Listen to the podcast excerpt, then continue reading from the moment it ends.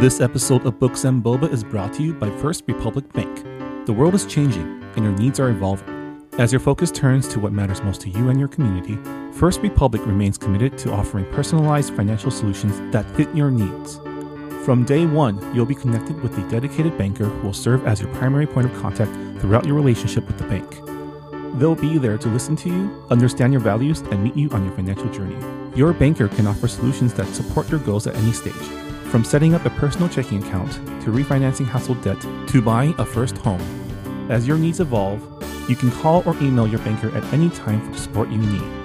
Because First Republic believes what matters to you matters most. Learn more at firstrepublic.com. That's firstrepublic.com. Member FDIC, Equal Housing Lender.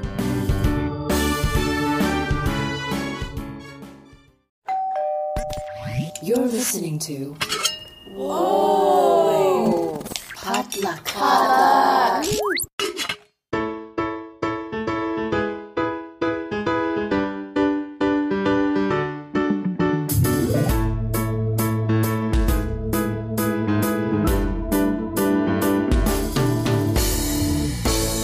Hey, you're listening to Books and Boba, a book club and podcast featuring books by Asian and Asian American authors. My name is Marvin Yueh, and it's time for another one of our Books and Boba author interviews.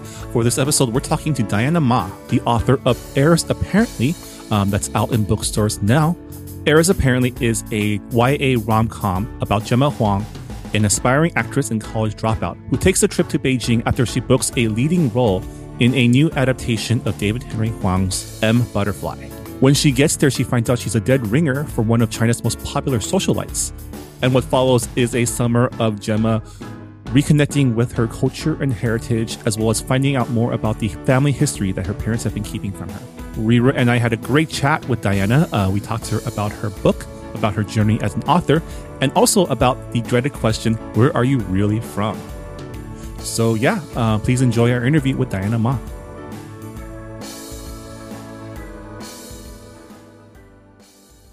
And we're here with Diana Ma, the author of Heiress Apparently, the first um, novel of the Daughters of the Dynasty series.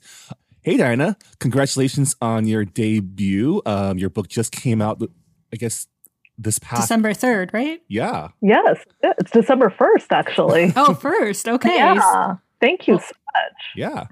Hopefully, you're having a good uh, book launch in this age of COVID. Uh, anything interesting happened to you this past week? Yeah, I I was not expecting my book launch to look like this, but having never had one before, I didn't know what to expect. But it's been actually kind of cool in that I'm able to do things that I wouldn't have been able to do otherwise because everything is virtual. Um, I was just telling Reera that I was coming from a presentation at a school in the Bronx where I got to talk to high schoolers and educators. And um, I wouldn't have normally been able to just drop everything and fly to New York. Yeah, I mean, like book tours, you're usually uh, flying all over the country and visiting bookstores everywhere. And of course, we can't do that now, but right. uh, it's nice that virtual events have made it possible for easier um, easier stops, I guess, across yes. the country. Yes. Um, so this is a question that pops up a lot in your novel, um, as, as well as for Asians in real life. Where are you from? I am from a suburb of Seattle uh, called Renton, and I was born in Tacoma, Washington. So I'm one of the few Washingtonians. And um, my parents, I am a daughter of immigrants, and my parents have had um, an interesting kind of history. They were both born in China and um, immigrated with their families to Taiwan. And that's actually where I spent my summers growing up was Taiwan rather so, like Gemma, even though we've always identified as Chinese and Chinese, and specifically identify as Chinese American, um, like Gemma, I had never been to China until I was a teenager. So, um, so we share that. It's interesting too because um, Reera mentioned that you know where are you from is a big thing that is mentioned in your book. And it's mm-hmm. something that us as Asian Americans were used to hearing because people want to know what type of Asian are you, right? right. Um, but it's also something you hear a lot as an overseas Chinese person in like the mainland or, or in Asia is where right. are you from? Because you're obviously not from here. Your accent is weird. You don't speak Chinese well. Like, where are you from? Right. I oh yes, I always take that con- that question in context. So it depends. If it's someone asking me like genuinely curious about um, who I am, what my history is, where I'm from, getting to know me, that's one thing. But oftentimes I get that question, and it's really clear I'm getting that question um, from a white person usually, and they just want a shorthand of how to categorize me. And I could tell they're asking that question so they can just pinpoint. And if I say Chinese, they will think they know everything there is to know about. and that's the kind of that's when that question bothers me. But there's a scene where Gemma talks about she's getting to know her um, roommates, and one of her roommates is white, and um, and her roommate, the white roommate, asks her, "Where are you from?" And Gemma realizes um, very quickly that this is she's able to make that connection that um, this this friend, this new friend, is just asking her to get to know her. It's not that I'm just looking for a shorthand to know everything about you and um, and I don't need to know anything else. But she also contrasts it with an experience where she gets that, where are you really from? when she answers, um, she answers Chicago. And this woman, a white woman that she just meets, that she's interviewing for roommates, says, No, no, no, where are you really from? As if you can't be from anywhere. And then the- they ask you where are your parents from, right? As if it's like a way to circumvent that uh, that awkward question, right? oh, yeah but but the question of like where do you come from I, I, mean we mentioned it we get that mm. question a lot from even asians when we go overseas right. and i think that's like a really important question because you know a lot of like asian countries like knowing where your parents hometown mm-hmm. is for mm-hmm. example because it's it's two degrees of separation in whatever asian country you live in right. so uh, by knowing where your family comes from uh, you're able to get history. You're able to get mm-hmm. um, what kind of people they are and like what kind of um, background that they grew up in. Right. But with Gemma, her parents never tells her anything about her family mm-hmm. and tells and mm-hmm. forbids her from ever going to Beijing, ever going to China.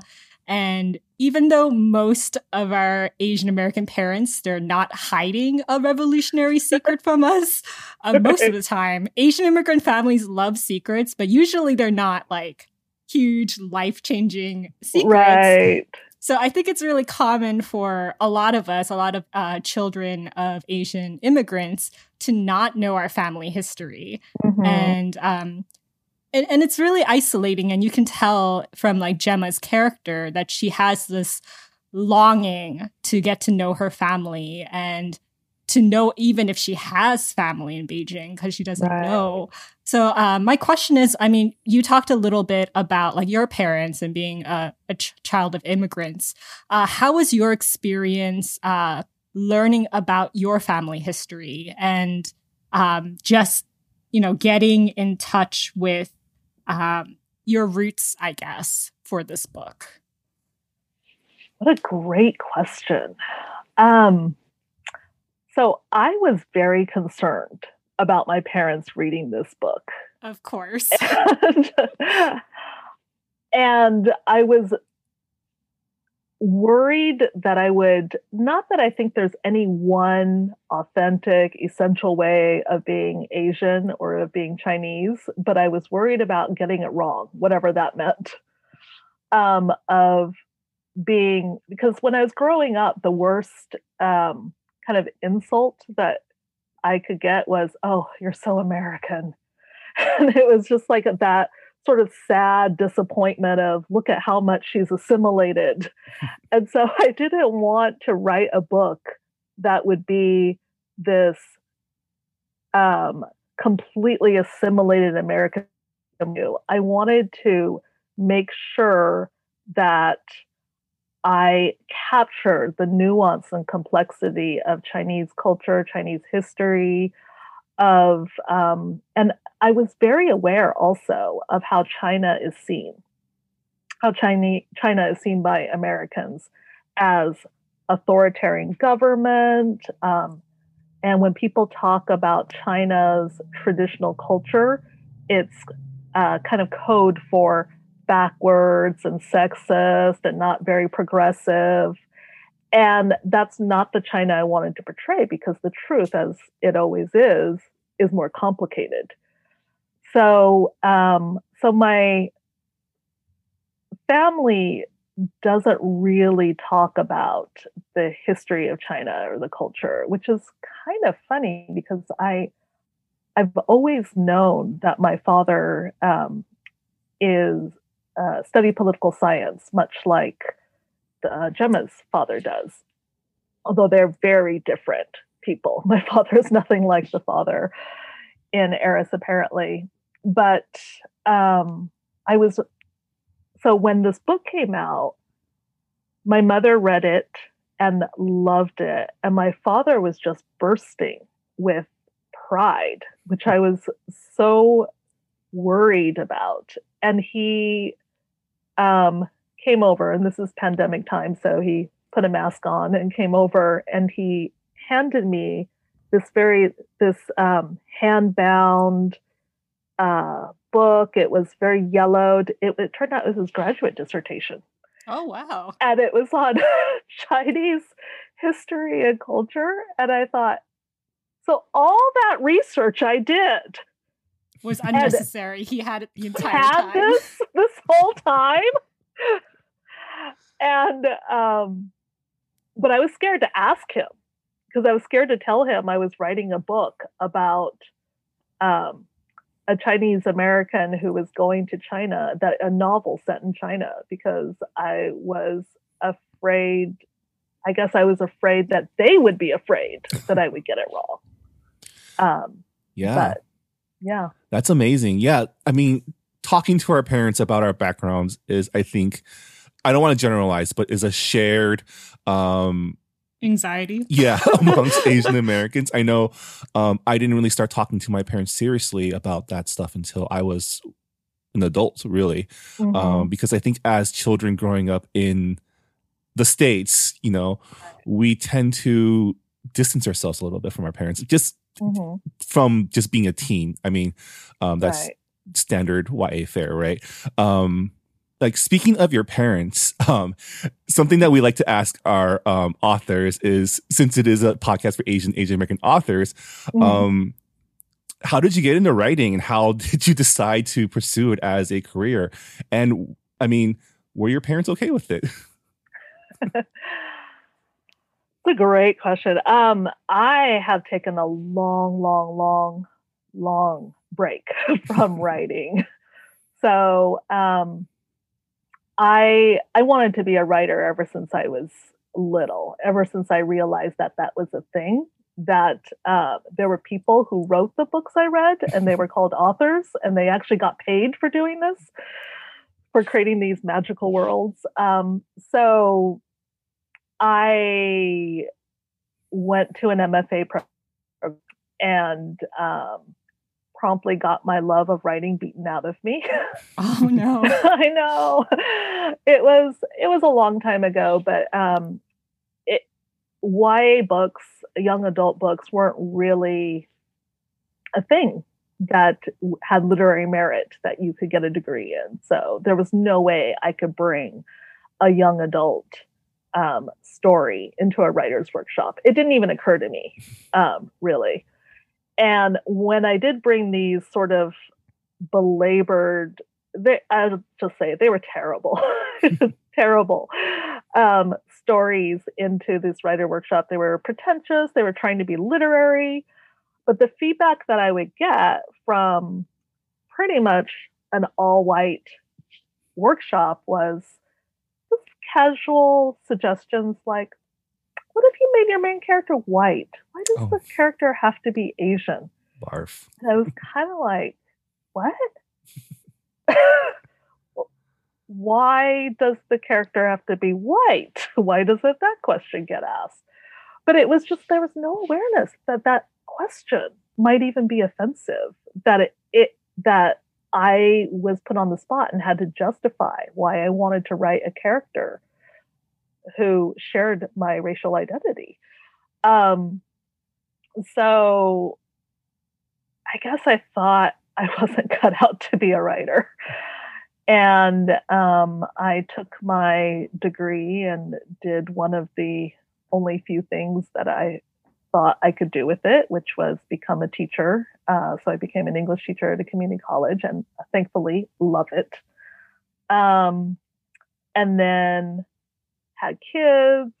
And it wasn't until uh, 2017, right after the inauguration, Mhm. when a friend of mine said to me, You know, I think that this is going to be a time of cultural resistance. And I am looking forward to seeing the art and the literature that comes out of this time, this very scary time. Um, and then I remembered I used to be a writer once upon a time, and I thought I could be one of those authors who is writing resistance. And when I thought about the kind of writing I wanted to do, it was immediately going to be young adult. There wasn't any question. Th- those were the books that spoke to me. These were the books about young people going out and changing the world. And that's what I wanted to do. It sounds like the timing hit right too, because 2017, 2018 was about the time when Crazy Rich Asians came out, and there was a big Mhm. surge of demand for Asian stories. Um, finally, um, did you see a difference between the feedback that you got back when you started and, and the feedback you got now? Oh, yeah, absolutely. Because there's a Um, there's a point of reference for people now, Right. White people have seen Crazy Rich Asians and know. have read the books. Um, it's really funny because I worked at uh, one of Kevin Kwan's book signings. oh, And really? you would not believe how many white people there were. so, I would believe it. so it makes sense that the feedback would be different. and more importantly, it made money, right? so, so people were willing to um, publish a book that was an Asian American book. Yeah. I heard that you were a mentee for We Need Diverse Books. So, um, was that with Heiress apparently, or was that a different manuscript? It was a different manuscript, um, but my We Need Diverse Books experience is really what got my career going. I um, I had been in the query trenches looking for agent representation for I think about a year, um, and had racked up hundreds of rejections.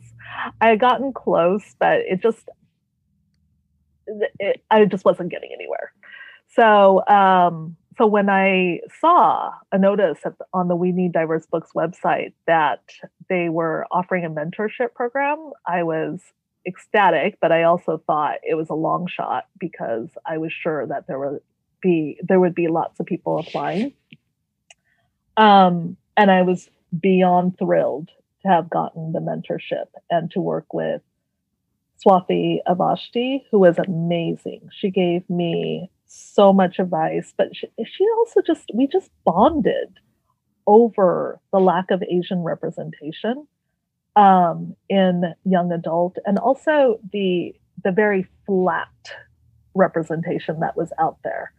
Um, and she gave me invaluable feedback. It was like getting to do my MFA all over again. Um, and when I went back with that book, um, I just started getting the offers.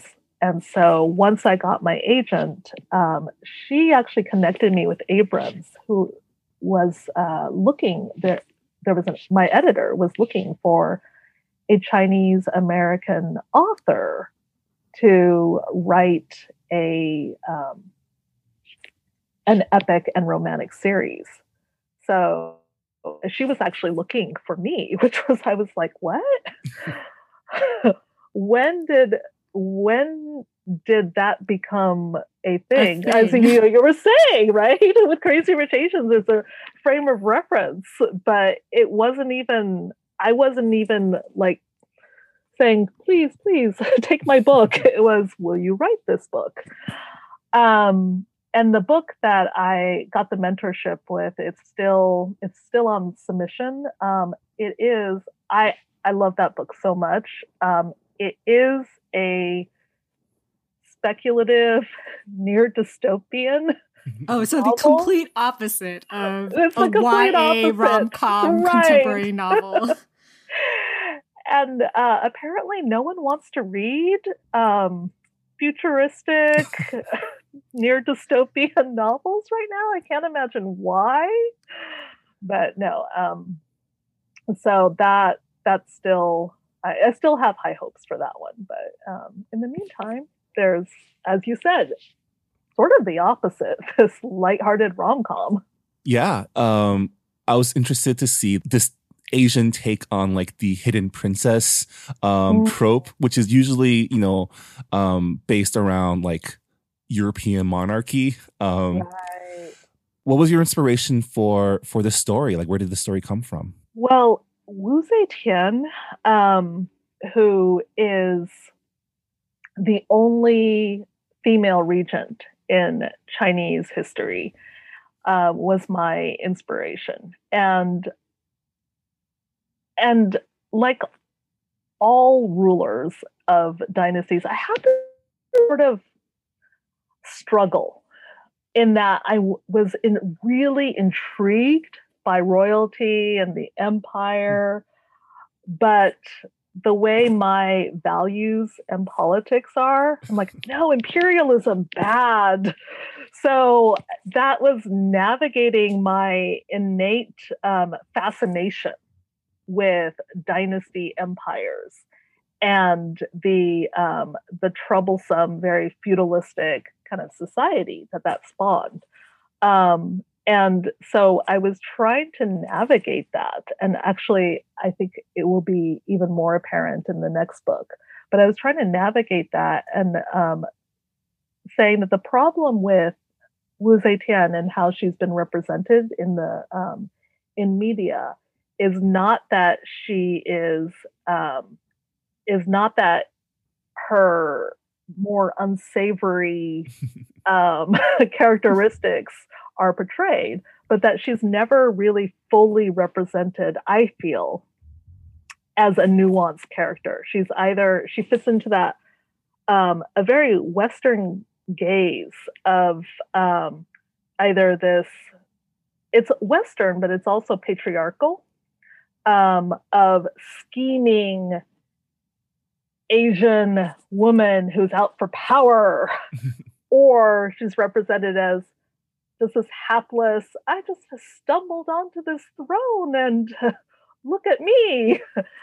Um, where I think the truth was that she was a very intelligent, um, probably very cunning, um, but had some strong um, ambition, which is not necessarily a bad thing, but not just for herself, but in terms of women and women's art and I just thought her story was fascinating. Um, and so she was the inspiration for for that storyline in Heiress, apparently. Um, speaking of um, like powerful Asian women who you know are nu- nuanced people, nuanced characters, uh, can you talk more about how you shaped Gemma? Like how you because she's an up and coming actress. Like, how did you decide to make her an actress and go on this wild adventure to Beijing to film a movie? Um, I also want to movie talk about the movie too because yeah, the movie storyline is. um, well, when I first started writing Gemma's character, I was sure I was writing a character who was nothing at all like me. Um, as you said, an up and coming actress. I am not an actress. I have had zero roles. Um, but the more I started writing her story, the more I was just like pulling from my own lived experiences. And then um, I finished the book. In fact, one of the things my mother said to me was that she saw so much of me in Gemma. And she was saying, I'll be vague so I don't have any spoilers, but she was saying, at the end, when you stood up for yourself. And I said, no, not me, Gemma, the character, the fictional character I wrote. And she was like, yeah, yeah, yeah. but it was clear that she saw, my mother saw me in Gemma's character, um, which was interesting because I had not set out to write a character like me.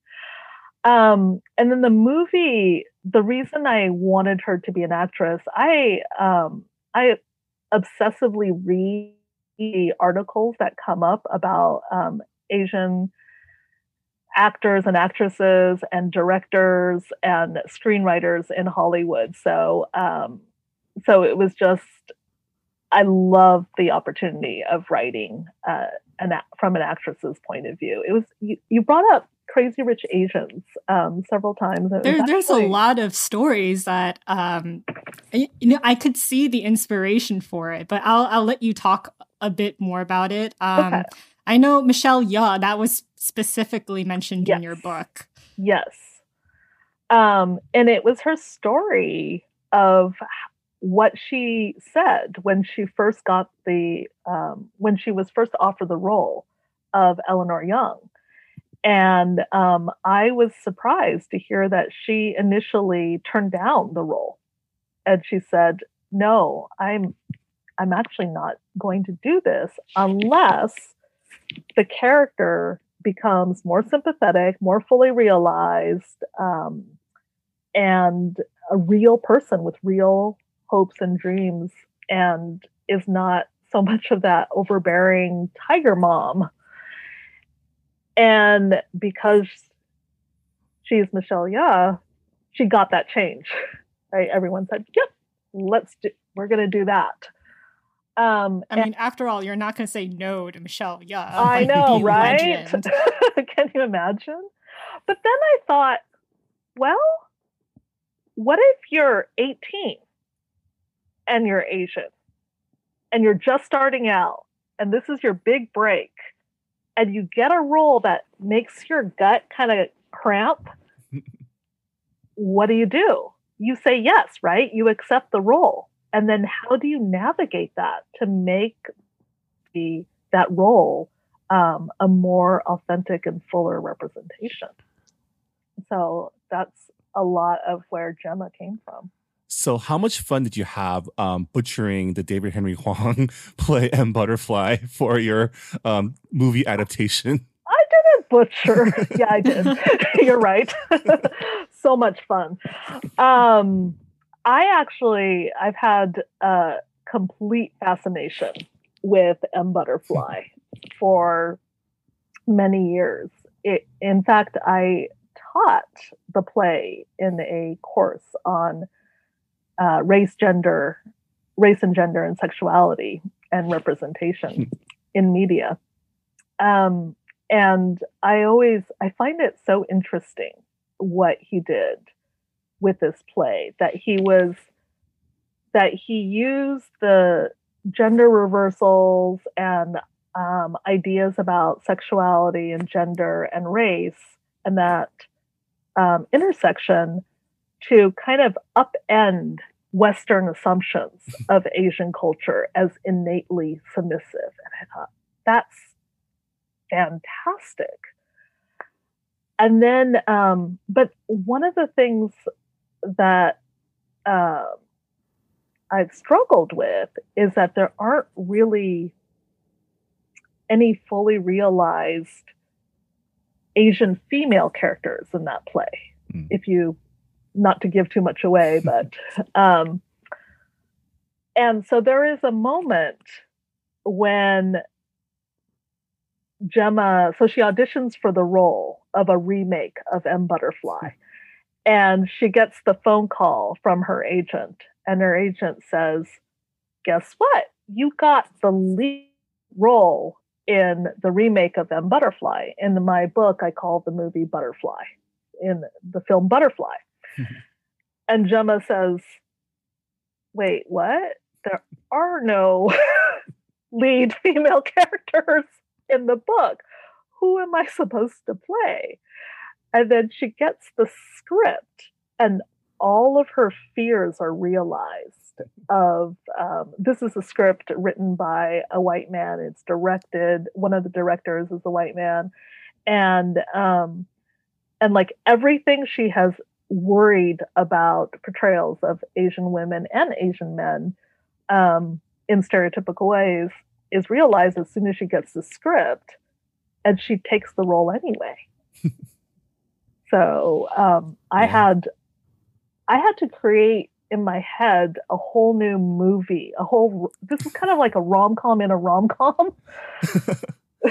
yeah. It's it's like that saying, it's put yourself in the shoes of a mediocre white man and write the script you think he would write. Yes, that's exactly what I did.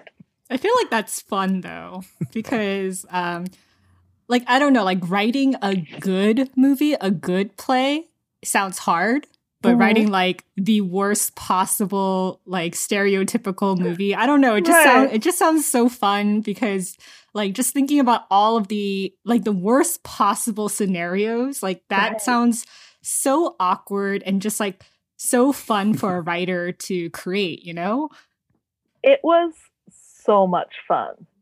Um, especially since when I watch a movie, you know that moment you have when you're you're watching a movie and you're actually enjoying it and you're into it, and then there's that sort of like internal screech, and a stereotypical Asian character appears on the screen, or when just something that go, oh, why did you have to ruin this for me? I can't even just watch a rom com without having that moment. So, um, so there's a, unfortunately a lot to draw upon for this mythical script.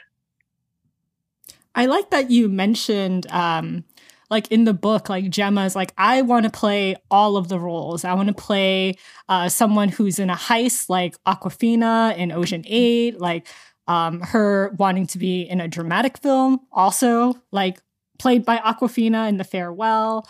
Um, and and she also mentions like always be my maybe. And when I was reading your book, I was like, wow, these references are so recent. You know, like I was just like, I wonder when uh, Diana started writing uh, the book, like, was she writing it when Asian representation in film, like, was it, like, was it happening while she was writing it, or has it already happened and she had to like go back and edit it? So it was happening. it was It happening. was so it was perfect timing for you. Yeah, it was perfect timing for me. Um, so I it was um, I started writing it October of last year. So it was it went fast. Um, so October 2019. Wow. In fact, there were things. Um, there were movies I couldn't cram in. It was already to print, and I was like, "Oh, the half of it. That's an amazing movie." oh well. Yeah. And I mean, this weekend we have like two Hallmark movies or Lifetime movies. I can't tell the two apart. They're the same in my They're the my same, brain. pretty much. but like, yeah, we have like Lifetime movies starring Asian Americans. It's uh, what a time to live in when we have like when we when even the B movies are like casting Asian Americans. yes. I liked uh, one of the quotes that you uh, wrote is one of the characters says it takes a man to play the perfect Asian woman convincingly because she's not real, the object of male fantasy. And in a later quote, it says we are either exotically cute or exotically glam in, in terms of like Asian women. And I thought that was like really interesting in relation to uh, M Butterfly, the the play, because at the end of the play, um, there is a realization that the main character uh, has loved the idea of Yeah. the butterfly, and um, I just thought thought that thought, thought that was like so poignant, and I'm just like wondering if like the Madame butterfly part came first, and then you weaved in like the uh, gender and sexuality play and like the stereotypical Asian American um, representation. Was that like after you made like the Madame Butterfly adaptation in your book? Yes. So I had to start with the um, the it's a it was kind of complicated because it's a remake of a of a remake remake of a remake. of a remake, right? Did I There- get there's like four layers, Yeah. uh, four Right. adaptations of Madame Butterfly. right? so it's um Yeah. so it was a little Madam It was- Butterfly to M Butterfly to Butterfly. So you just keep keep yeah making the madam disappear as we go exactly. I just along. keep right? making it shorter and shorter and shorter. but one of the things, yeah, that line was in reaction to um, a line that the character Song Li Ling in M Butterfly says. And um, what's so interesting, I didn't get the whole context of it in in the scene that I wrote um, because it was getting long and very complicated. But the context, I think, is really interesting because um, Song Li Ling is um, presenting as a woman, but and I read the play pretty carefully, and it's and it does not seem like the character ever um, ever feels that he is anything but a man portraying a woman. So I just gave away the big reveal. It's okay. This play is from 1988. Right, if you have not right, read it by now, yeah, good point. Um, and I give it away in the book anyway. so, um, but it seems so. This is an '88, so this is a time of different gender politics, and um, gender identity was not discussed as much as it is now. And so it does not seem to me that this character is gender non binary or trans. It seems to me that this is a cisgender man, an actor portraying a woman. Um, so, in that context, um, Song Li Ling, the character, Song is um, speaking when he says that line. Um, it takes a man to play the ideal woman because only a man knows um, the male fantasy. Um, he's actually speaking to a woman. Um, Comrade Chin, I think, is her name, a character, a minor character. So I've always had a little uneasiness with that line because I think, as an Asian woman, I I know exactly how men, especially white men, see me. it is very, uh, very obvious. They do not hide it very well. No, no. And so I had so much fun with that scene because Gemma sees right through Jake. She knows exactly what he's thinking. And it was, and she doesn't have to be a man playing a woman to know and understand that male desire, that very limiting male desire. I like the fact that it wasn't just uh like the the male gaze through um like the Asian American woman through the male gaze. It was also an Asian American man through a white male gaze because when Gemma is cross-dressing as a man, they make sure that she has an ill-fitting suit, this Mhm. awful bowl cut that all five-year-old Asian children get at one point. Um, and it's just very, very clear what the director, what Jake wants. And um, at some point, like Ken, her her like first boyfriend, Mhm. like mentions this. It's like this Mhm. is like you you knew what you were signing up for. Like what did you expect? right. Yeah. And right.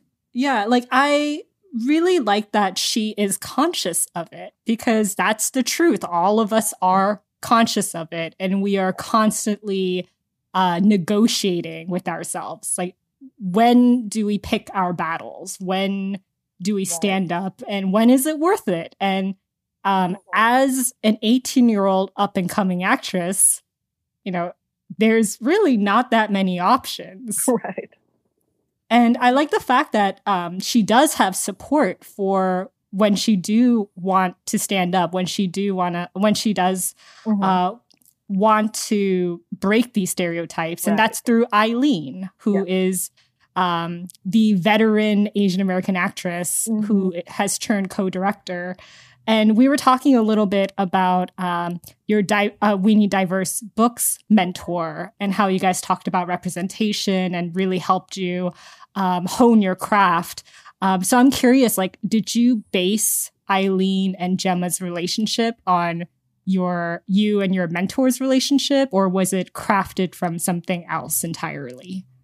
I love that question. Um, and it's funny because it wasn't until my book launch event on December 3rd, which is when I was talking about the book for the first time, and um, and I was answering questions that I put it together.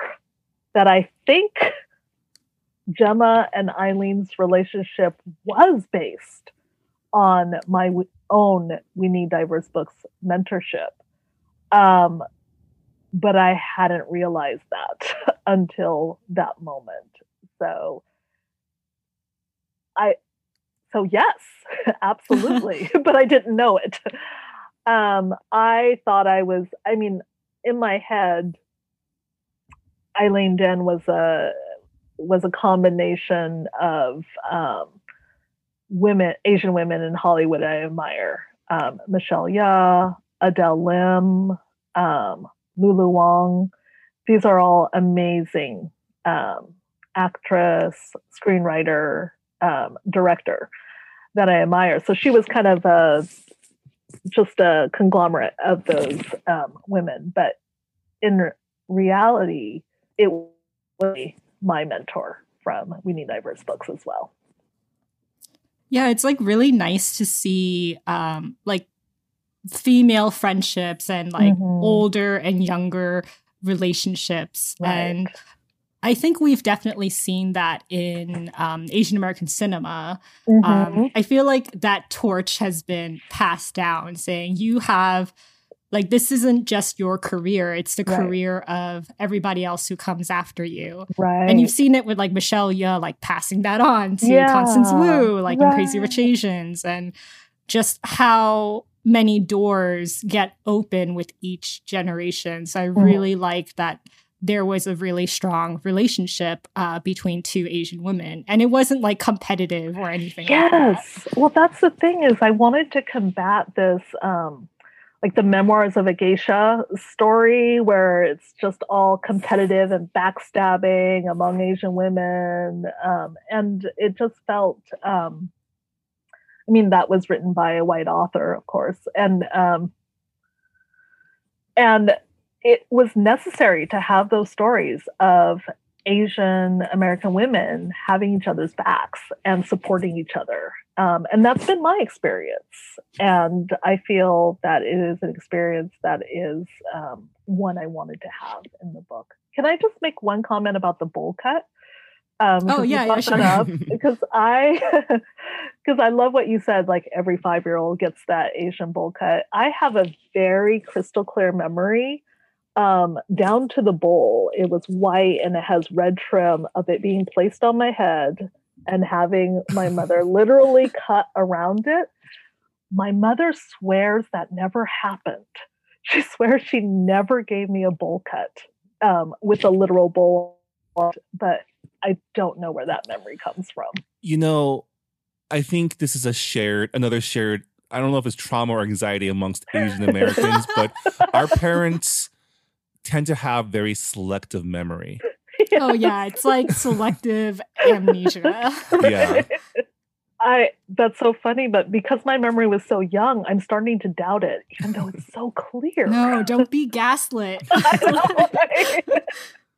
But it, it happens. It happens first... to most Asian kids. Right? It wouldn't be the first time that, um, as you say, selective memory has occurred. They're probably banking on you doubting your own memory, saying they are. no, I think they believe it. I think she believes it. I think she really has convinced herself it never happened.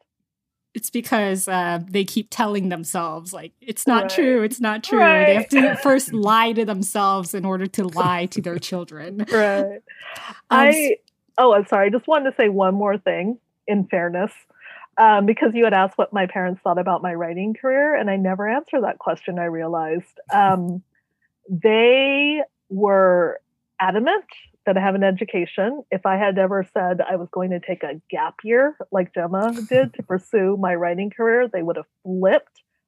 But they um, never pushed me into a specific career. They um, were supportive of whatever career I did. So they were completely supportive of my writing. That that really is a blessing. Yes. yeah. Um, speaking of um, we were talking a little bit about like friendship and strong bonds between Asian American women. And I think I would be remiss to mention Alyssa Chow, which is, uh, she's a main character. And mm-hmm. I thought it was really interesting how Gemma lands in Beijing and then she learns that she looks exactly like this uh, social media star in. Mm-hmm like who has like millions of followers and who's like pretty much like a Kardashian in in China. Um, what made you decide to have like a doppelganger for uh, Gemma? I've always been fascinated by those mistaken identity um, tropes, and I and I was especially interested in it because you probably know um, Asian women get mistaken all the time for other Asian women.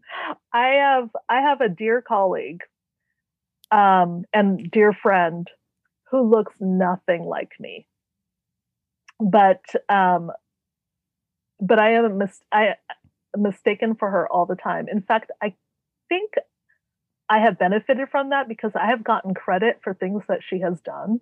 Oh my god. Um, but that will backfire sometimes. She, I probably shouldn't be saying this, but I will anyway. Um, so I had um, gotten a um, a sabbatical, which at my college um, you have to apply for, so it's a big deal. And then um, my friend and colleague got the sabbatical the following year. When they went to put it up on the website, she she was um, her name was put in place of mine and i just sort of disappeared. Oh god. And but that's not even the funny thing. The funny thing is that we sent multiple emails about it and it was things like oh, we'll, we'll put that in the queue to change. And it, it, it took years. It took um, our dean who is um, a white man and just lovely person to throw up her, his hands and say, This is ridiculous. and he wrote an email and got it changed. So, um, oh, back to your question. I'm sorry. I um, so I thought it would be funny if, what if she really was mistaken for someone, but someone who actually looked like her, someone who looked um, exactly like Gemma, and that was the secret. I mean, it's it, I thought that was like really it, it, was a really interesting premise because her parents have not said anything about her family and here she goes to beijing and like you know she's mistaken for this like rich socialite uh social media influencer and it's like right. wow everything everything that you have possibly imagined about your magical homecoming to the motherland has just been like shattered. Like you know nothing. I, I thought that was just like a fun twist and fun surprise. Um, and um, since speaking of Alyssa, mm-hmm. I don't want to spoil anything, but there is um, there.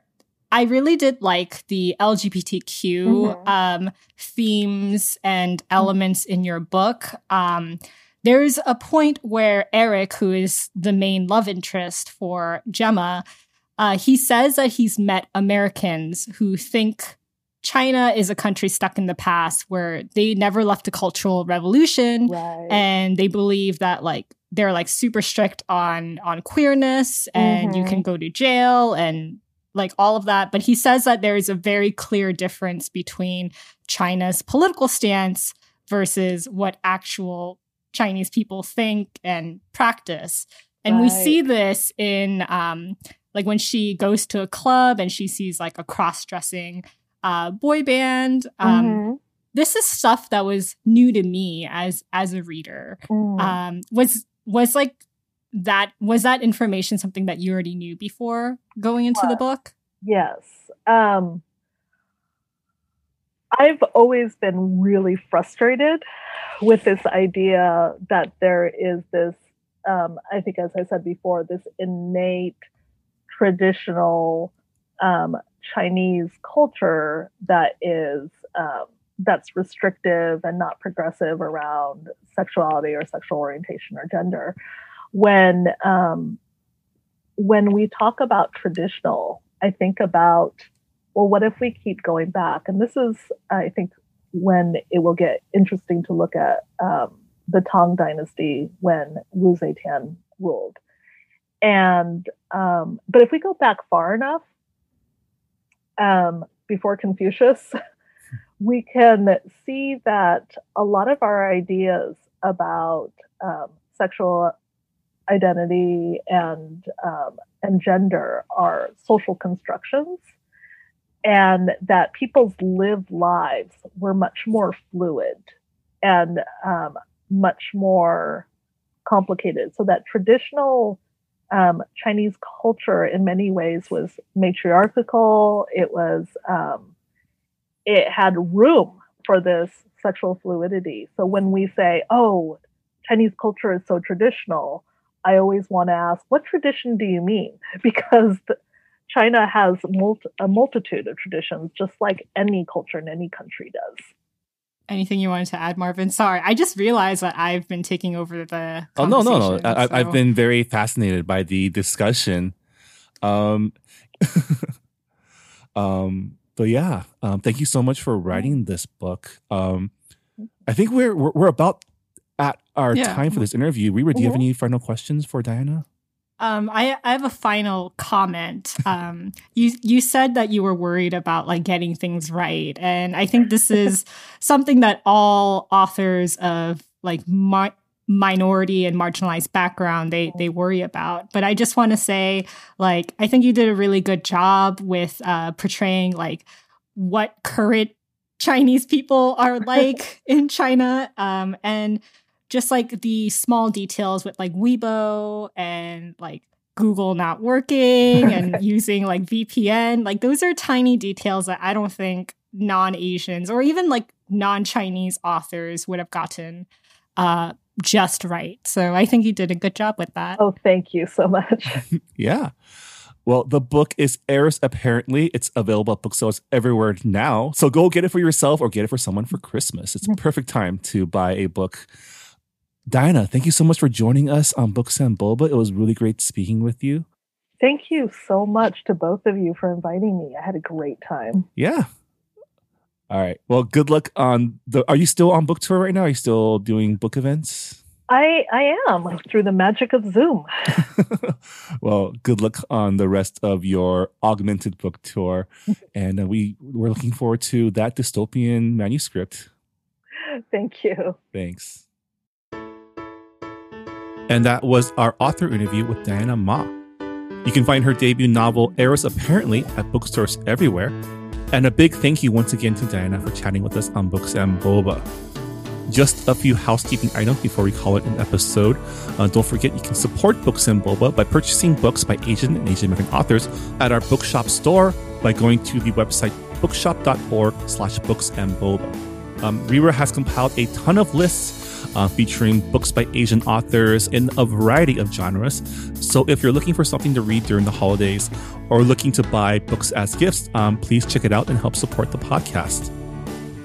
Don't forget our December 2020 book club pick is the YA rom-com When Dimple Met Rishi by Sandhya Menon.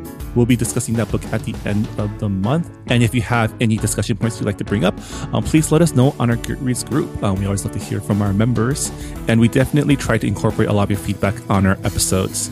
So yeah, that's another episode of Books and Boba. Uh, join us next time for our December mid-month news roundup. But until then, um, happy holidays, uh, stay safe, and we'll see you next time. Bye, everyone. Thanks for listening to Books and Boba. This podcast was hosted by Marvin Yueh and Reera Yu and edited and produced by Marvin Yueh. Follow the book club on Twitter and Instagram by going to at Books and Boba and engage with us on Goodreads on our Goodreads group. You can also check out past episodes of the podcast by going to booksandboba.com and by subscribing to us on your favorite podcast app. Don't forget, you can support Books and Boba and Asian American authors by purchasing books at our bookshop.org account. Check out the link in our show notes and also at booksandboba.com. Books and Boba is a proud member of the Potluck Podcast Collective, a collective of Asian American hosted podcasts featuring unique voices and stories from the Asian diaspora. Learn more about the collective and check out our fellow Potluck shows by visiting the website podcastpotluck.com. Thanks for listening.